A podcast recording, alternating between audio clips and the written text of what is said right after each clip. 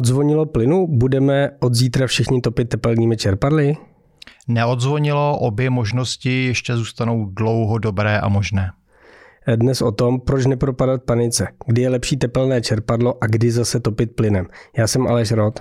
A já David Mencel. A toto je podcast ekonomických staveb. Davide, dnes jsme měli točit díl o sekání a sekačkách. Já jsem si koupil na to natáčení novou sekačku, udělal jsem pár začátečnických chyb, o kterých se ale podělím někdy příště, protože zájem našich posluchačů nás dovedl ke změně. Mnozí nám ve velkých obavách píšete dotazy, čím topit své domy, jak předělat topení, které jste si už postavili nebo které si chystáte postavit.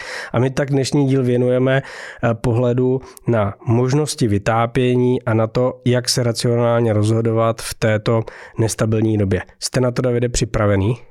Dobrý den, Aleši, dobrý den, milí přátelé. Jsem připravený.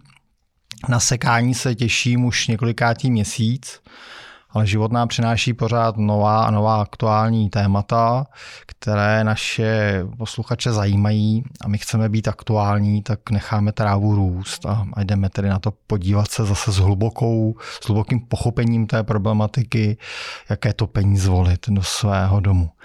Já bych tento díl chtěl věnovat své mamince, Mé maminka mi před měsícem volala, a jí hned přijdu vyměnit plynový kotel za tepelné čerpadlo, že má obavu, že nebude mít v zimě čím topit, tak pro moji maminku a všechny další maminky a i tatínky, kteří v podstatě mají obavu, tak, tak tento díl.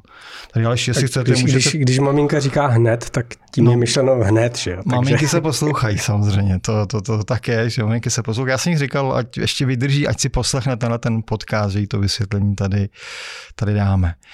A to, co se teď děje, je, že my jsme vystaveni opravdu velkému tlaku, velkým obavám, ten, ten člověk na druhém konci plynového potrubí chce, abychom se hodně báli, chce, abychom jednali v panice.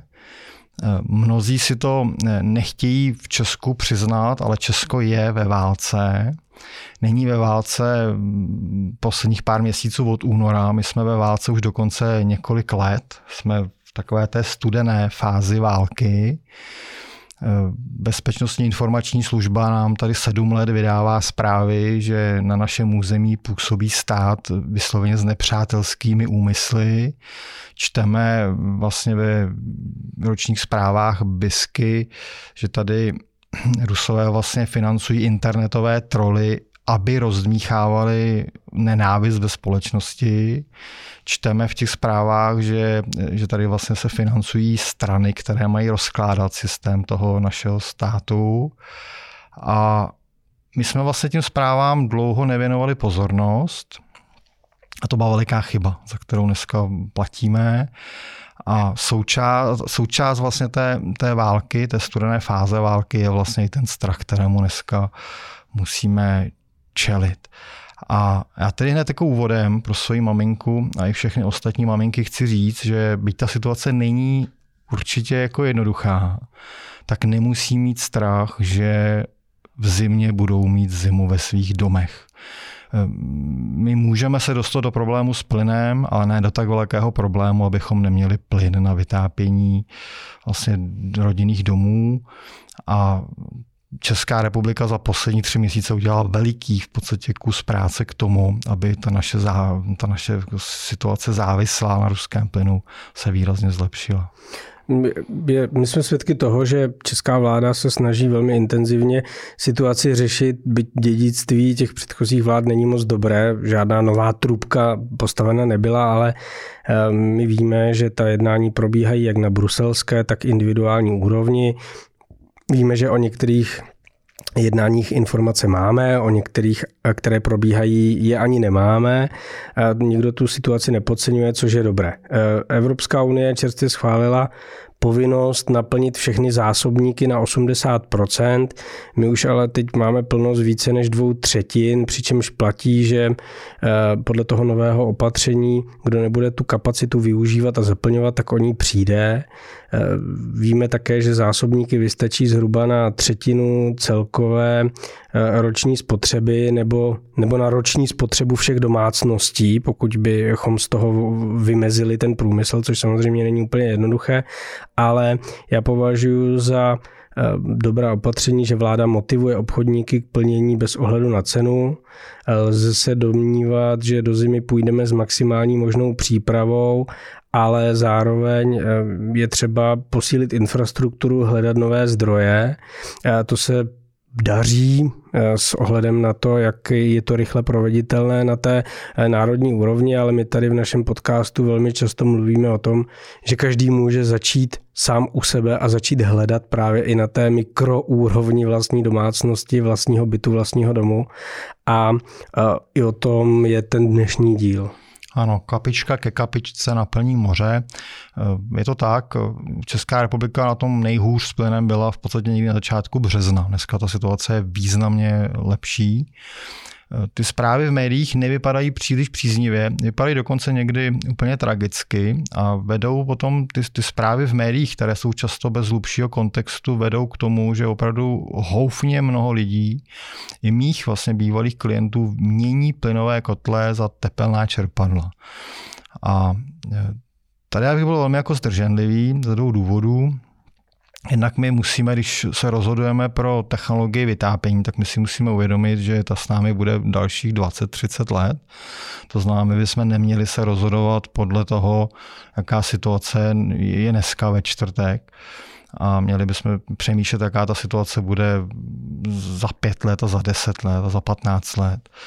A druhá věc, ke které bych chtěl vést naše posluchače, je, když někdo utíká od plynu k elektřině, tak aby přemýšlel vlastně, jak na tom elektřina, protože my jako dneska jako vnímáme tu problematiku plynu, ale vůbec jako nepřemýšlíme, v jaké situaci může být vlastně dostatek nebo nedostatek elektrického proudu.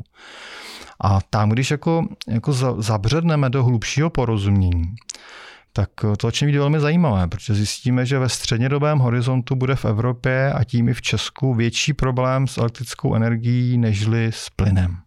Což možná mnohého našeho posluchače teď jako překvapí. Možná nejvíc ty, co už stihli v ty plynové kotle za ty tepelná čerpadla vyměnit. A vysvětlím, Plynu je ve světě dneska naprostý dostatek. Tam se vlastně výrazně posunuly možnosti vlastně lidstvo se naučilo těžit břidlicový plyn, naučilo se vlastně schopnost hlubinné těžby a tedy za posledních 20 let se vlastně ukázalo, že toho plynu je prostě opravdu z dnešního pohledu nevyčerpatelné množství. To znamená, plynu ve světě je, je dostatek pro naší a mnoho dalších generací.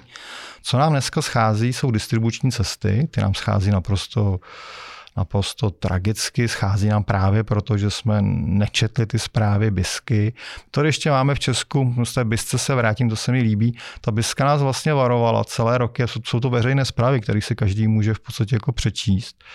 A e, ta Biska nás celé roky varovala a my jsme na to šli tak hezky cimemanovsky, že když se nám nelíbilo, co nám Biska píše, tak jsme chtěli vyměnit v podstatě jako šéfa Bisky, jako aby jsme dostali asi lepší informace. Eh, zpátky k plynu a k elektřině. Plynu ve světě je dostatek, chybí nám distribuční cesty, které teda budeme muset velmi jako rychle dobudovávat a není to samozřejmě úplně jednoduché. Zároveň my ve chvíli, kdy ty distribuční cesty vybudujeme, tak je vysoce pravděpodobné, pro mne téměř jisté, že cena plynu začne klesat. My ve chvíli, kdy jako vytvoříme v těch distribučních cestách, vytvoříme konkurenci vlastně tím dneska ruským cestám pro ruský plyn, tak, vznik, tak se vlastně objeví větší konkurence na tom trhu a, a ta konkurence způsobí, že vlastně plyn začne v podstatě, cena plynu začne klesat. S elektřinou ta situace je výrazně horší. My už dneska vlastně máme výrobu elektřiny v Evropě někde jako na hraně té, té kapacity, kterou potřebujeme chvilkama dokonce za hranou, když méně fouká v Severním moři. A k tomu vlastně Evropa je na Prahu masivního rozšíření elektromobility a budeme potřebovat, k tomu budeme potřebovat výrazné navýšení vlastně produkce elektrického proudu.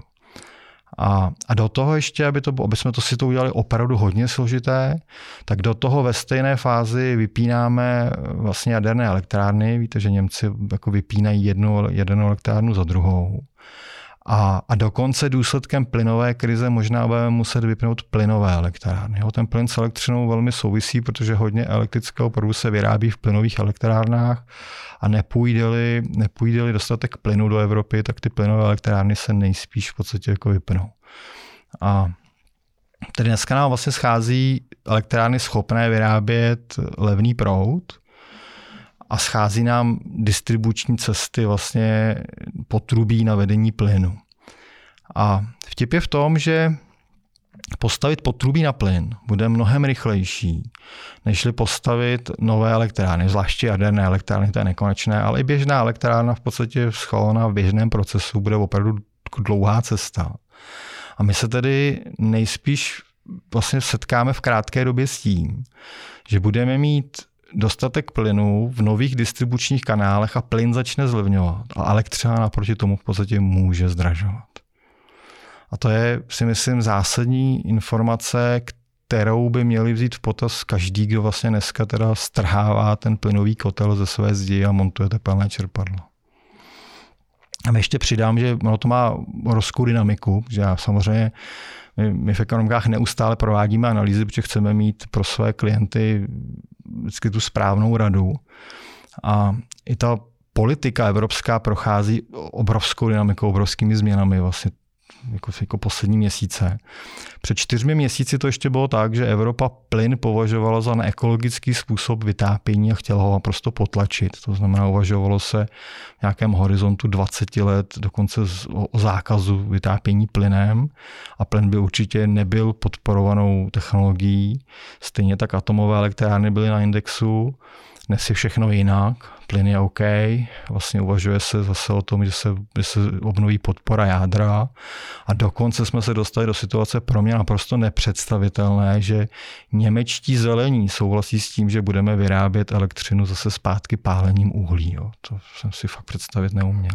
No a jako absurdnost té situace eh, do, do kresluje to, že to uhlí, které se momentálně v Evropě pálí v některých elektrárnách, pochází třeba z Austrálie, dováží se sem lodí, protože ty naše, to naše uhlí buď míří jinam, anebo jsou ty těžby utlumovány. Ale já jsem ještě chtěl navázat to, co jste říkal o té infrastruktuře, protože to bylo uhození pověstného hřebíku na hlavičku. Stavba elektrárny je projekt na několik dekád a my jsme si tady společně v uplynulých podcastech říkali, jak Obtížné je dnes plánovat stavbu rodinného domu s ohledem na to, že trvá měsíce nebo rok nebo dva. A když čekáme na stavební povolení, jsme velký developer, chceme stavět hodně bytů, aby jsme pomohli utlumit tu eh, vysokou poptávku v Praze, tak čekáme několik let, klidně pět nebo, nebo sedm, nejsou to vůbec žádné výjimky. No ale eh, tady, když se bavíme o stavbě velké jaderné elektrárny nebo obecně velké elektrárny, tak je to projekt na 20 let, Eh, někdy 30 let. A my samozřejmě nevíme, jaká bude cena elektřiny za těch 20-30 let. Vyplatí se to, jak eh, nakalkulovat návratnost té elektrárny. Nevymyslí nějaká chytrá hlava jiný zdroj elektřiny a ta naše elektrárna bude v podstatě betonovým slonem, který nebude vůbec k potřebě. Eh, proto u těchto velkých infrastrukturních staveb vždycky dochází k vyjednávání o garanci výkupní ceny, aby do toho vůbec nějaký investor šel a tu garanci výkupní ceny většinou dává stát eh, nebo vláda eh, nějakým svým rozhodnutím. Je tam otázka osobní odpovědnosti za tu garanci. Takže je to opravdu velmi složité a jestli někdo spoléhá na to, že eh, nedostatek elektrické energie vyřeší eh, jednoduchá výstavba nových elektráren, tak bohužel neví, o čem mluví. U plynovodu nebo ropovodu toto odpadá. Eh, navíc jsou tam dvě cesty, jak zvýšit tu kapacitu. Ta první je, řekněme, kvalitativní. Už se mluví o tom, že u, těch, u toho ropovodu IKL dojde k výměně ventilů, zvýší se tlak, tím pádem se zvýší ta kapacita, bez toho aniž bychom museli kopat do země nebo stavět nové potrubí. Ta druhá cesta je složitější, ale stalo mnoho jednodušší než u elektrárny, to znamená skapacitnit to potrubí, postavit nové, rozšířit, to je také cesta. A k tomu, co jste říkal, bych ještě přidal takový jako jeden ekonomický pohled globální. My víme, že na světě je nějaká globální poptávka po plynu a ropě a ten svět se nám rozdělil do dvou skupin zemí. Jedním Rusko vadí, do které jsem rád, že patří i Česká republika, a druhým Rusko nevadí. Ti druzí začnou odebírat komodity z Ruska, protože budou levnější a tím pádem přestanou odebírat neruské komodity a ty zbydou na nás, na tu druhou půlku světa. A bude to nějakou dobu trvat, než se toto přeskupí, ale v zásadě potom se dostaneme do stejné situace, v jaké jsme byli předtím. To znamená, že celková globální nabídka eh, ropy a plynu je, saturuje tu celkovou globální poptávku, jenom se nám trošku musí přeházet ty cesty a to bude tendovat k těm cenám, které eh, jsme znali z eh, doby před válkou. Určitě z mého pohledu ne k tomu, že budou ty ceny se jako násobně, násobně, násobně zvyšovat do nekonečna, protože to nemá ekonomické rácio. A druhou poznámku, kterou jsem chtěl říci a která eh, bohužel platí vždycky, eh, plyn ani ropa nemají cedulku, ne, nemají nějakou specifickou vůni, eh, nemají žádné ID, takže se samozřejmě stane, že ochota vydělat zastíráním původu těch komodit eh, bude veliká a svět bude inklinovat do situace, kdy přes různé prostředníky, přes různé mixy, přes různé eh, míchání komodit a jejich jako dodávky eh, přes třetí strany bude samozřejmě ta ruská ropa i ruský plyn mířit i do té části světa, ve kterého momentálně nechceme. Takže z mého pohledu dlouhodobě není možné čekat, že energie budou násobně zdražovat, nebo že některé zdroje dojdou, protože oni nikdy nedojdou, i kdyby jich bylo tak málo, tak budou tak drahé, že to bude tlačit na otvírání nových nalezišť, investice do nových zdrojů, to, co jste zmínil o té břidlici, nebo otvírání nových nalezišť je přesně poptávkou po nových zdrojích, které tlačí nahoru té vysoké ceny.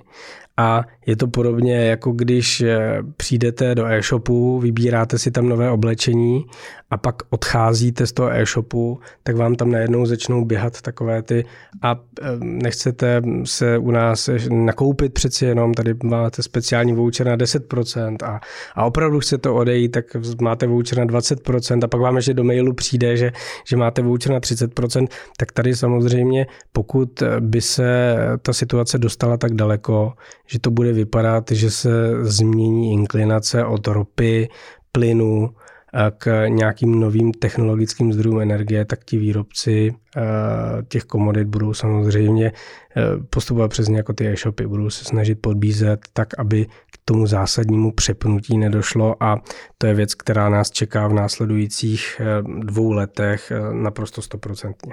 Naprosto souhlasím, Aleši, ono to, je to tak, jinak, jinak řeknu se už dneska děje to, že se vlastně přečerpávají mezi tankery na, na vlastně volném oceánu, se přečerpává vlastně z tankeru ruského do tankeru, který plave pod nějakou nezávislou vlajkou, aby se ta ropa dala prodat.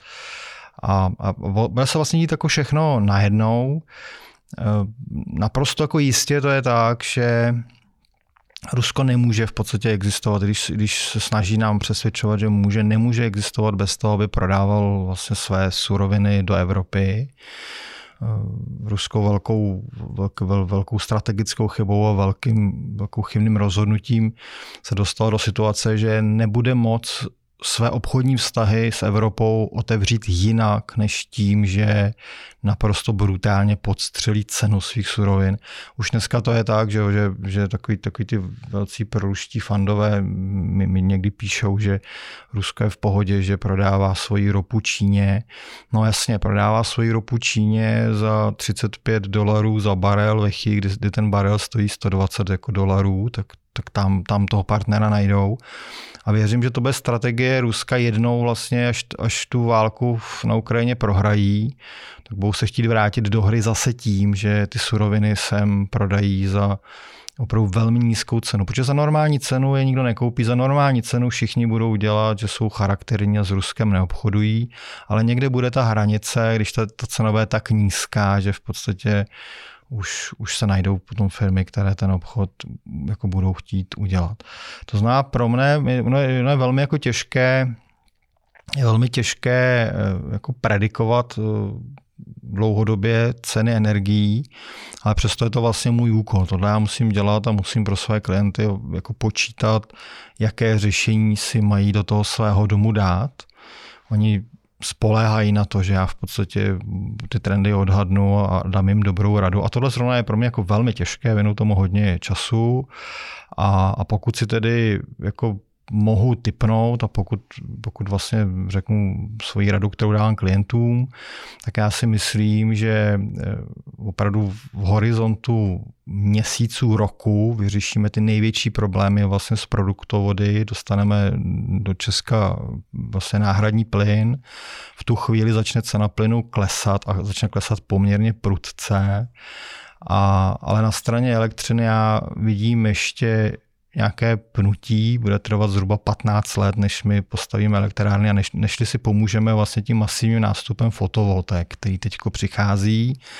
Tam nám pomáhá nějaký technologický rozvoj a také tím, že si to prostě ty země uvědomili. Ta krize současná tomu jako velmi jako pomůže. Takže jednou to bude tak, že každá budova bude mít svoji fotovoltaiku a my, my část toho proudu, tedy si ty budovy, velkou část toho proudu si ty budovy vytvoří sami ale to ještě nějakou dobu bude trvat, takže já si myslím, že na straně elektřiny bude 15 let v podstatě situace, kdy ta elektřina bude dražší než plyn, což musím říct je jako velmi jako zajímavý moment. Je to o tom energetickém mixu, který je vždycky krátkodobě strnulý, ale dlouhodobě se může měnit a tím vyvolávat reakce eh, těch eh, substitutivních zdrojů energie, protože každý eh, samozřejmě kouká na svůj zisk, ale i na to, aby si udržel svůj trh. Ten, ten rent seeking je poměrně dobře popsaný v ekonomické teorii. Ehm, ale tím nebudu tady unavovat naše posluchače, kteří by se, a já to vždycky přirovnávám k situaci, kdy se hodně diskutuje o té centrální vládní politice, ale lidé vůbec nevědí, co se jednalo na posledním zastupitelstvu v obci, ve kterém žijí. Tak tady se hodně diskutuje o té geopolitice, eh, což je fajn, ale lidé by neměli zapomínat diskutovat právě o té vlastní peněžence a dívat se jako na ten vlastní dům, vlastní byt a na to, co jsem avizoval už eh, v úvodu, to znamená, jak tu situaci přežít s tím, aniž by zásah do mé peněženky byl co nejlepší. A tohle musím udělat v první řadě a pak můžu diskutovat o tom, jako co se bude dít na té geopolitické e, situaci. Udělat si scénáře, zvážit reálné možnosti řešení. Mluvili jsme o tom slunci, možná bychom tady mohli teďka jako projít ty jednotlivé případy a, a trošku pomoct e, posluchačům a posluchačkám s tím, jak, jak se rozhodovat. No, to je další úplně nádherný. Vy mi, takhle, vy mi takhle vracíte z toho vysokého nadhledu zpátky k tomu kotli. A to je, to je jako správně, jo, protože jsme v mé podcast Šťastný dům a my máme tedy, my máme hlavně poradit, čím, čím topit. Tak já, já děkuju, že takhle jste mi vrátil zpátky ke kotli. A jdeme se teda podívat to, čím topit. Tam je zase velmi jako zajímavá situace a ta, ta, ta byla dávno předtím, než, než vznikla vlastně tady nějaká krize s plynem.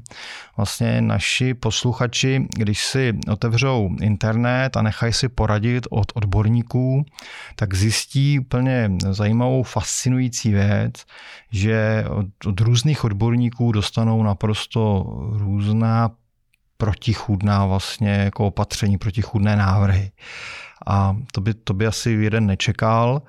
Dostanou se informaci, od někoho dostanou informaci, že mají jednoznačně vždycky topit tepelným čerpadlem, že to je prostě správně.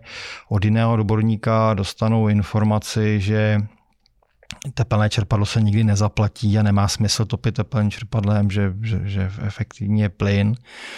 A legrace je v tom, že každý z těch odborníků může mít pravdu a každý z těch odborníků se může mílit.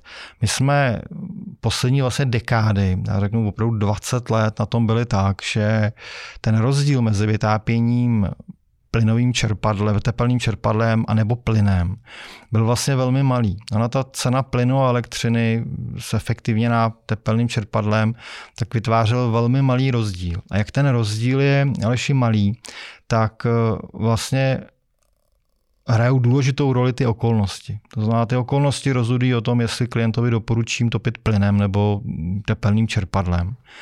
A zkusím zase vysvětlit, hmm. aby se v tom vlastně naši posluchači orientovali. My teda sledujeme nějaké základní parametry, sledujeme vlastně cenu té vyrobené energie. To samozřejmě každého napadne, každý sleduje. Sledujeme cenu pořízení toho zařízení. To znamená, my porovnáváme, jak to zařízení je dražší než, než, než to druhé a, a kolik nám je případně schopné ušetřit. A měli bychom, na to mnozí zapomínají, ale měli bychom také vlastně sledovat nějaké dlouhodobé servisní náklady a, a případně životnost vlastně těch jednotlivých zařízení. Hmm. Takové jako jednoduché takový jako jednoduchý vhled. Plynový kotel nám vyrábí to teplo, tu energii zhruba o jednu třetinu dražší než tepelné čerpadlo. A uvažuji tady tepelné čerpadlo, vzduch, voda a někdy si uděláme díl, kde vysvětlíme, proč jiné tepelné čerpadlo než vzduch, voda už dneska nemá jako smysl uvažovat. Jo. Zároveň ten plynový kotel pořídím levněji než tepelné čerpadlo a servisní údržba a a poruchovost bude vlastně menší. Ty plynové kotle, to je vlastně to je, to je stará technologie, už opravdu odladěná, jako vlastně mnoho desítek let. To znamená, na plynových kotlích dneska v podstatě nebývají jako poruchy a, a ten servis je tím pádem velmi jako jednoduchý. Tepelné čerpadlo pořídím o 170 tisíc řádově dráž než plynový kotel, to znamená, to je nějaká investice navíc a, ale zároveň mi dá teplo jednu třetinu levnější v podstatě než plyn. A to je taková, to je takový jako základní vlastně filtr, kterým bych se měl dívat na ta jednotlivá řešení, které přede mnou můžou být. A když se dostanu vlastně k domu se špatným štítkem, když mi, když mi píše o radu někdo vlastně ze čtenářů mého blogu a chce poradit a, a napíše mi, že má štítek EFG v domě, tak je to pro mě jednoduché. To je dům, který má velkou spotřebu a tím, že ten dům má velkou spotřebu, tak ta jedna třetina úspory, kterou vygeneruje, bude podstatnou. To znamená, ta jedna třetina úspory, tím, že to, tím, že to bude zásadní úspora, tak zaplatí vlastně tu investici tepelného čerpadla. Já vlastně u takového domu vždycky řeknu, pořiďte si v podstatě tepelné čerpadlo, má to smysl. Úplně jako jiné kafe bude, když budu přemýšlet u moderního nového domu, který bude mít štítek A nebo B, tam samozřejmě pořád je to jedna třetina úspory, ale ta samotná spotřeba je velmi malá, takže i ta jedna třetina úspory vlastně je jako velmi jako malá. Aby měli zase naši posluchači představu, tak na běžném bungalovu 4 plus 1 ušetří rodina tím, že použije tepelné čerpadlo oproti plynovému kotli, tak ušetří zhruba 7 tisíc ročně. 7 no, tisíc ročně je jako úspora. Vy máte teplné čerpadlo, hmm. ale jsem si teď vzpomněl. Mám, no. Tak doufám, že já neskazím radost před obědem. A to znamená návratnost vlastně toho více nákladu, 170 tisíc je tam 24 let, což je, to je mimo jako rozumný investiční horizont. Jo. To znamená, u toho, u toho moderního domu už ten pohled není tak jako jednoduchý a začnou právě přicházet v úvahu vlastně další parametry, které v tu chvíli u těch svých klientů uvažují. Základní parametr je existence či případně délka plynové přípojky, kterou bych musel dělat. Jo, protože zase jiná situace je, když mám plyn na hraně domu nebo na hraně pozemku a jiná situace je, když ten plyn musím přivést vlastně nějaký velký kus. Přivést plyn znamená zhruba 1100 korun na metr přípojky a pokud ten plyn vedu déle jak 50 metrů, tak pak už je zase jasné, že je lepší plyn do domu nevést a pořídit tepelné čerpadlo vlastně za ty peníze, které za přípojku ušetřím. Dá se to vlastně velmi, velmi přesně spočítat. Pak také, když, když hledám pro své klienty jako to správné řešení, tak taky, také velmi zajímavé, mám, mám rád tenhle ten moment, se vlastně ptám, na jakou teplotu tím klienti jsou zvyklí topit. On je totiž velikánský rozdíl, pokud vlastně topíte v zimě dům na 20 stupňů a, a vezmete si tečko s dlouhým rukávem, a nebo topíte na 27, takzvaně na kraťasy. Já jsem obojí zažil, musím říct, obojí jsem zažil a měřil a ten rozdíl ve spotřebované teplotě je, je nepředstavitelně jako velký. To znamená zase, zase tam, kde pokud, pokud jste Aleši kraťasový typ, tak jednoznačně tepelné čerpadlo je zase se převažovat jako, jako to správné řešení. No. Já jsem kraťasový typ a navíc bych hypoteticky řečeno, ten plyn musel táhnout jako jednotky nebo desítky kilometrů, protože v té naší obci není, takže u mě bylo to řešení eh, poměrně jednoduché. To byl skutečně teplným čerpadlem. Mám velká okna na jich orientovaná s možností zastínění venkovními žaluziemi, což se hodí v létě. Ta velká okna, už jsme se tady o tom bavili, eh, se hodí v zimě, opravdu hodně pomáhají. Mám automatický dům, který reguluje reguluje tu teplotu právě zastěňování těch žaluzí a navíc mám velkou střechu orientovanou na jich s kabelovou přípravou na fotovoltaické panely, která čeká na to, až mi poradíte, ať ať, ať začnu objednávat. Takže um, podle vaší rady čekám, až se trh uklidní, ale vím, že mě instalace fotovoltaiky na střechy nemine.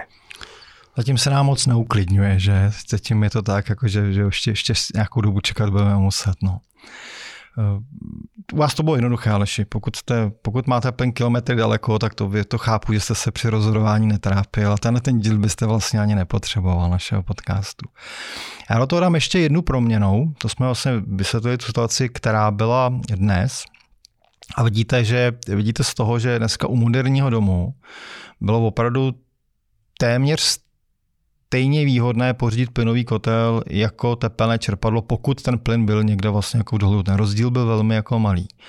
A teď ale přijde jedna jako velká změna, s kterou už je zase třeba, pokud někdo staví dům, pracovat a uvědomit si a to bude vlastně schválení vlastně nového energetického zákonu, kde naše vlastně vláda připravuje opravdu slušné podmínky takzvaného net meteringu, neboli lajci budou znát pod pojmem virtuální baterie. Virtuální baterie to je, to je to, že si vlastně Aleši ve své fotovoltaice v létě, která bude mít v létě vaše fotovoltaika bude vyrábět mnohem víc elektřiny, než vy budete spotřebovávat. Několikrát víc elektřiny. A dneska je to tak, že vy si za dopoledne vyrobíte všechnu elektřinu do baterií a ohřejete si teplou užitkovou vodu a pak ten vlastně střídač ten výkon fotovoltaiky vypne, protože vlastně není s tím, jak dál pracovat.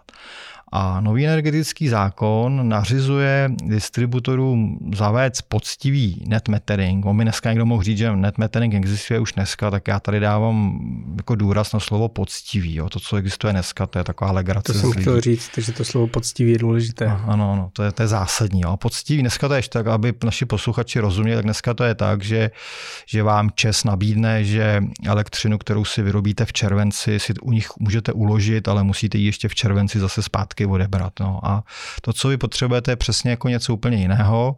Vy si potřebujete v červenci elektřinu vyrobit a vzít si v zimě právě na pohánění toho tepelného čerpadla. A to, to vlastně dneska jako neexistuje. Navíc dneska ty poplatky jsou tam jako nehorázně jako vysoké a, ne, a nepoctivé.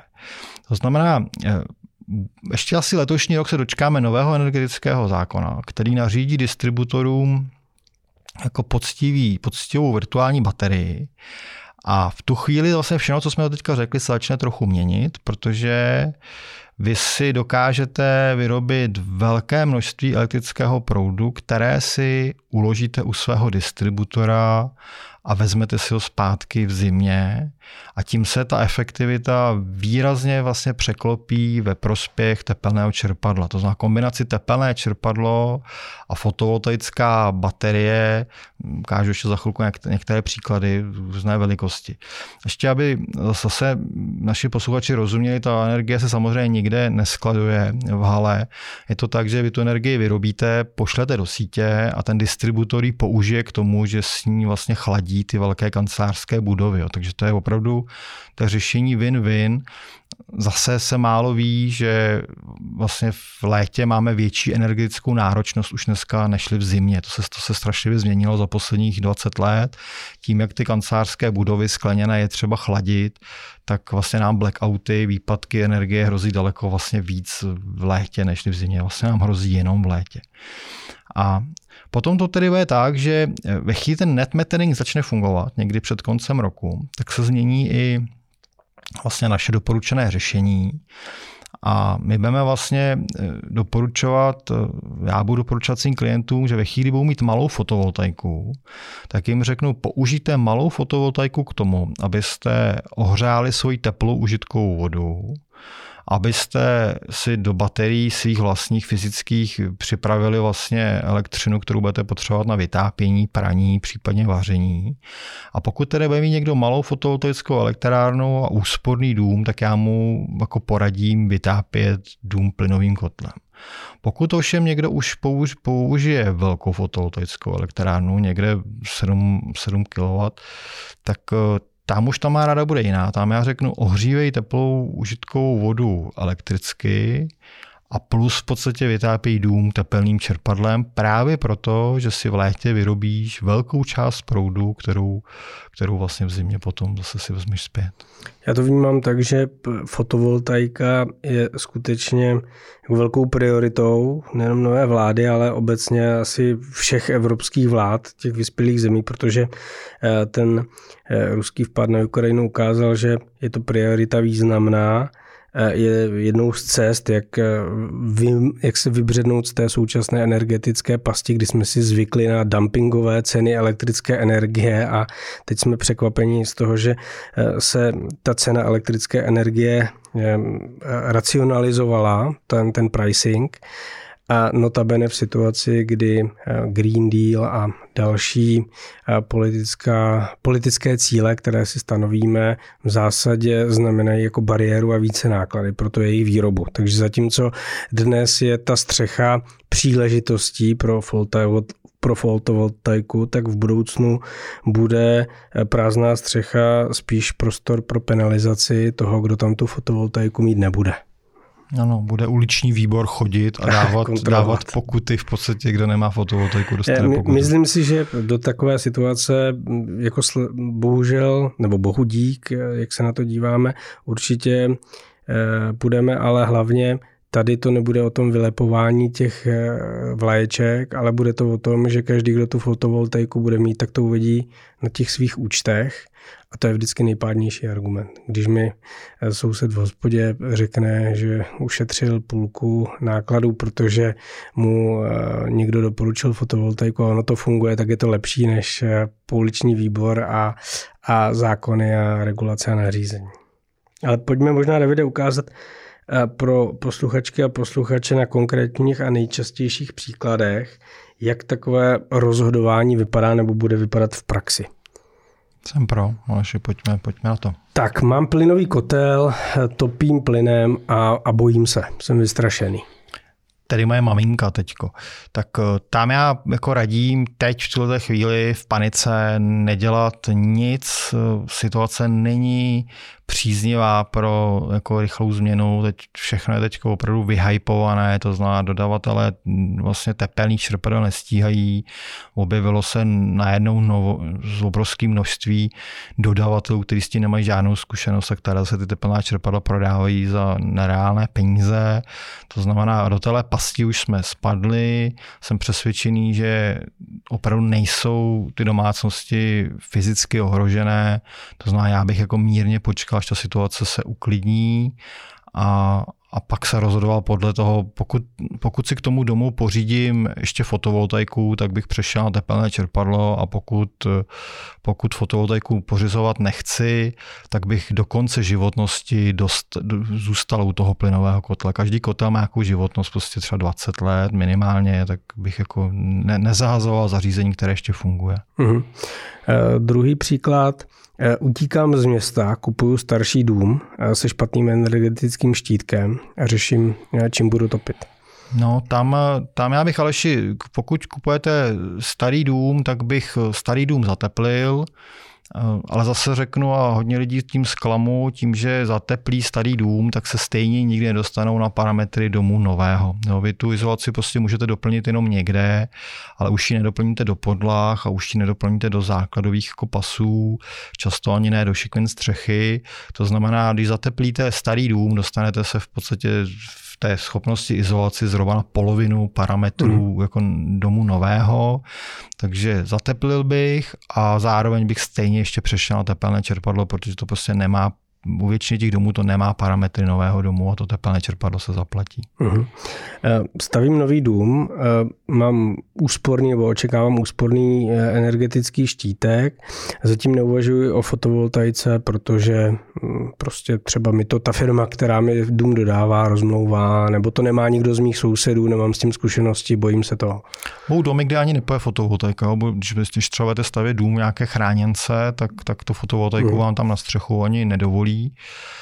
Eh, to znamená, budete-li mít nový dům, eh, vlastně úsporný, tak eh, já bych zůstal vlastně u plynu v tu chvíli. Pro mě ta, ta fotovoltaika tam nedává smysl, pokud, ty, pokud ta přípojka není delší než 30 metrů. To znamená, pokud máte přípojku do 30 metrů, zůstal bych u plynu. Pokud je u vlastně moderního úsporného domu přípojka delší jak 30 metrů, tak pak bych zvolil tepelné čerpadlo vzduch voda. Uh-huh. Stavím nový dům, mám nízký energetický štítek, eh, fotovoltaika 5 mm, kW. Tam je, tam je to tak, že eh, zase jeli přípojka plynu relativně blízko, to znamená do 30 metrů, tak pak bych topil plynem a fotovoltaiku bych využil k ohřevu teplé užitkové vody a k běžné spotřebě elektřiny. To znamená, nebudu potřebovat vůbec virtuální baterie. Ono i za to používání té virtuální baterie bude nějaký poplatek. Jo. Ještě, uh-huh. ještě nevím, jak bude velký, ale něco to stát bude. A to je, tak, to je také důležité říct, že my jsme jako naučení z těch starých domů jsme byli naučení, že vždycky, vždycky říkali mi sousedi, já platím bombu v podstatě za, za vytápění. Dneska už je to tak, že spotřebáváme víc energie na ohřev té teplé vody, než na vytápění domu. To si málo kdo, já tohle říkám s třeba spolužákům, si to vůbec jako neumím představit, že by to bylo možné, ale je to tak. Spotřebáváme víc vody, sprchujeme se dvakrát denně, když, když mám, já když mám jako ve svém domě ženy, tak ta spotřeba o tom ještě drasticky letí nahoru.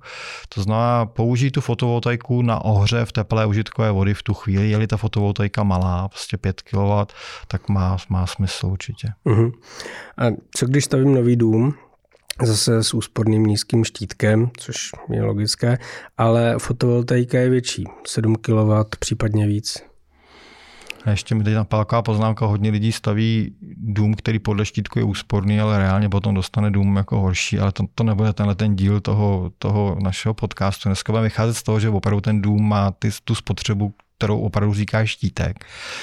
A pokud tedy, pokud ale budete stavět dům a budete mít fotovoltaiku aspoň 7 kW, tak tam už se to zlomí a tam já doporučím vytápět tepelným čerpadlem určitě, bez ohledu na to, jestli plyn je velmi, úplně blízko a doporučím to právě a jen proto, že bude brzo existovat ta virtuální baterie. Kdyby virtuální baterie neexistovala, tohle řešení by nemělo smysl, protože byste měl fotovoltaiku, která vyrobí víc elektřiny, než spotřebujete a nikdo vám hmm. za ní v podstatě nic nedá takže by to byla opravdu mrtvá investice, ale tím, že eh, téhle vládě věřím, že fotovoltaika je priorita, tak eh, věřím, že ten energetický zákon začne brzo fungovat a, a pak má vlastně smysl teda s elektrárnou 7 kW už vlastně použít teplné čerpadlo.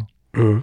No a když, a měli jsme tady o tom také díl, eh, se chystám na stavbu dvougeneračního domu nebo velkého nového domu s dobrým štítkem.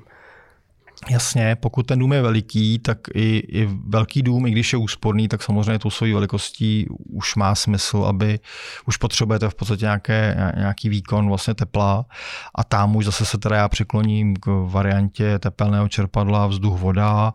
A to čerpadlo bude, bude stačit jedno, to tepelné čerpadlo, to znamená, když to bude dvougenerační dům, tak vám bude stačit jedno tepelné čerpadlo někde kolem 12 kW a tím čerpadlem, jak, jak zařídíte všechno teplo v tom domě, kamě, tak i vlastně vyrobíte všechnou teplou užitkovou vodu.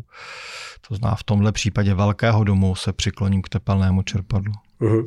No a poslední příklad, stavím dům a mé okolí protřelé prostě zkušenostmi a, a, rodiče, prarodiče mi kladou ze srdce dřevo, jedině dřevo, velký dřevník, brigáda, každé léto řežeme, sečeme, štípeme, skládáme, takže dřevo, dřevo, dřevo. Co, co na to říkáte? Mají pravdu, Aleši, mají pravdu. Vůbec jako u těch svých, u těch svých eh, rodičů a prarodičů najdeme mnoho moudra, když je budeme poslouchat. Já si nejsem úplně jistý tou brigádou, tam já si umím představit, že buď bych poslal svoje děti do lesa, nebo bych teda už to dřevo přivez naštípané.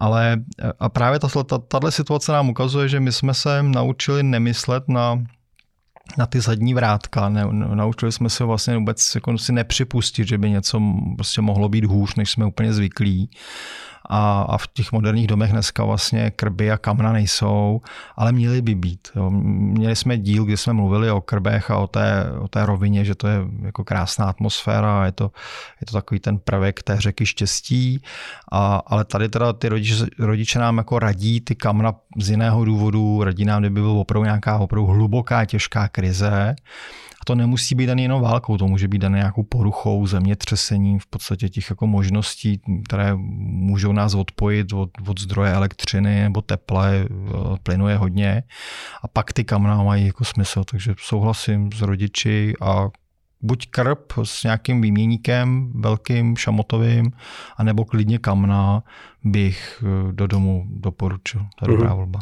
Uhum, No, um, já bych za sebe jenom řekl, že je dobré, když se poradíte s někým, kdo tomu rozumí, eh, tak vám opravdu dost přesně spočítá, co je pro váš dům tak akorát. Přesně tak jsem postupoval já. A je to jako, když jsme řešili tu hypotéku s tou bankou. Když půjdu eh, za výrobcem tepelného čerpadla, tak mě nepošle ke konkurenci, protože mi bude chtít prodat tepelné čerpadlo.